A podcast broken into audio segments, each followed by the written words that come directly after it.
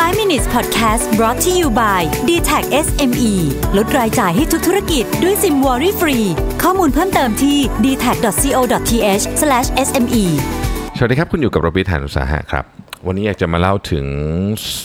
ส่วนประกอบอันสำคัญมากของความสำเร็จที่ไม่สามารถจะมีอะไรทดแทนได้เลยนะฮะ นั่นก็คือความเพียรนะฮะ อยากเล่าถึงเรื่องของ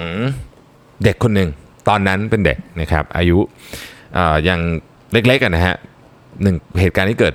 1940 นะครับแถวๆชานเมืองฉางโจวนะครับ ก็เด็กน้อยคนหนึ่งกำลังมองดูบ้านของเขาเป็นครั้งสุดท้ายนะฮะครอบครัวคนนี้กำลังเร่งรีบเก็บทรัพย์สินภายในบ้านเล็กๆ ซึ่งก็ไม่มีอะไรไปมากกว่าพวกเครื่องนอน แล้วก็เครื่องใช้สำหรับพวกการทำอาหารทำกับข้าวอะไรพวกนี้นะครับ เหตุผลที่ครอบครัวของเด็กน้อยเนี่ยต้องเก็บของก็เพราะว่าเขากำลังหนีการรีการบุกรุกนะฮะของทหารญี่ปุ่นช่วงนั้นสงครามโลกครั้งที่สองนะครับ พ่อของเด็กน้อยคนนี้เนี่ยพาครอบครัวข้ามฝั่งทะเลมาจนถึงเกาะฮ่องกงได้สำเร็จนะฮะแต่ว่าพ่อของเขาก็มีชีวิตได้อีกไม่นานนะเป็นวัณโรคแล้วก็เสียชีวิตไปนะครับ เด็กคนนี้เพิ่งอายุ 15เท่านั้นเองตอนพ่อเสียไปนะฮะเขาร้องไห้แบบแทบน้ำตาเป็นสายเลือดเลยนะฮะเขาเขาบันทึกไว้บอกว่ามันเป็นไปได้ไหมที่มนุษย์จะเอาชนะโชคชะตาของตัวเองเขารู้สึกว่าเขาอยู่ในจุดที่ต่ำมากๆ ต่ำสุดมากๆของชีวิตในตอนนั้น เขาต้องลาออกจากโรงเรียนนะฮะทันทีเลยเพื่อมาทำหาทำทำงานหาเลี้ยงน้องชายและน้องสาวนะฮะเขาทำงานเป็นเซลล์ของโรงงานพลาสติกนะฮะด้วยความที่เป็นคนขยันและทำงานหนักเกินหน้าที่เสมอ โดยเฉลี่ยเขาทำงานถึงวันละ 16 ถึง 20 ชั่วโมงเลยนะฮะนอนวันละไม่กี่ชั่วโมงเองเนี่ยเพราะเหตุนี้เองก็จึงได้รับความไว้วางใจให้เป็นผู้จัดการโรงงานตั้งแต่อายุยังไม่ถึง 20 แต่แม้ได้ทำงานหนักขนาดไหนเนี่ยเขาจะตื่นมาอ่านหนังสือ เพื่อหาความรู้ให้ตัวเองทุกวันตั้งแต่ตีสี่นะครับ และเนื่องจากเขาไม่มีเงินมากนักเขาจึงใช้วิธีซื้อหนังสือทีละเล่มแล้วขายออกไปเมื่ออ่านจบ เพื่อเอาเงินมาเป็นทุนในการซื้อหนังสือเล่มต่อไป นิสัยรักการอ่านของเขาเนี่ยเป็นที่เรื่องลือในหมู่เพื่อนร่วมงานเป็นอย่างมาก ไม่กี่ปีถัดมาเมื่อเก็บหอมรอมริบเงินได้ราวประมาณสัก 7,000 เหรียญฮ่องกงเนี่ยเด็กน้อยคนนี้ตอนนั้นไม่เด็กแล้วนะฮะเป็นหนุ่มแล้วเนี่ยก็ขอลาออกไปเพื่อทำกิจการของตัวเองนะฮะทำโรงงานพลาสติกเหมือนกันนะครับเล็กๆนะฮะทำดอกไม้พลาสติกส่งออก ตั้งแต่นั้นมาเขาก็ทุ่มเทแรงกายแรงใจให้กับโรงงานนี้อย่างเต็มกำลังนะฮะเขามีปรัชญาในการทำธุรกิจที่ยึดมั่นเสมอมาว่า การทำธุรกิจอยู่บนความซื่อสัตย์และความน่าเชื่อถือ ต้องทำให้ลูกค้าไว้วางใจเรามากที่สุด และเหนือสิ่งอื่นใดต้องปฏิบัติตามคำมั่นสัญญาที่ให้ไว้อย่างถึงที่สุด แม้จะต้องแลกด้วยอะไรก็ตาม ผมทวนอีกครั้งหนึ่งนะครับ นี่คือแบบ word of wisdom เลยนะฮะการทำธุรกิจ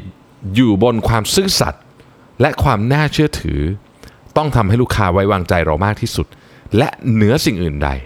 ต้องปฏิบัติตามคำมั่นสัญญาที่ให้ไว้อย่างถึงที่สุดแม้จะต้องแลกด้วยอะไรก็ตาม ผมในฐานะคนที่ทำธุรกิจเหมือนกันในยบอกเลยว่า ถ้าคุณยึดถืออันนี้นะฮะอันนี้คำคำสอนนี้ไม่มีวันไม่มีวันล้าสมัยนะคุณจะทำธุรกิจรุ่งโรจน์แม้ว่าคุณจะมีช่วงที่ยากลำบากมากก็ตามนะครับ ด้วยความที่เป็นคนที่มีวิสัยทัศน์และทำงานหนักเนี่ยนะฮะจากธุรกิจส่งออกดอกไม้พลาสติกเนี่ยเขาก็ขยายธุรกิจเข้าสู่อสังหาริมทรัพย์โรงแรม อาหารค้าปลีก สื่อสารและอื่น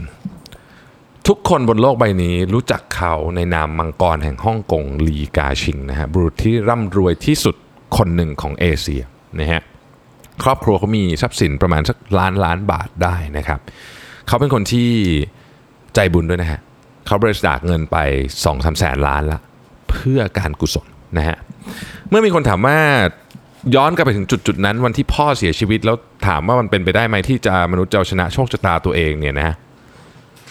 ลีกาชิงตอบว่ายังไงตอนนี้นะครับเขาบอกว่ามันเป็นไปได้สินะฮะ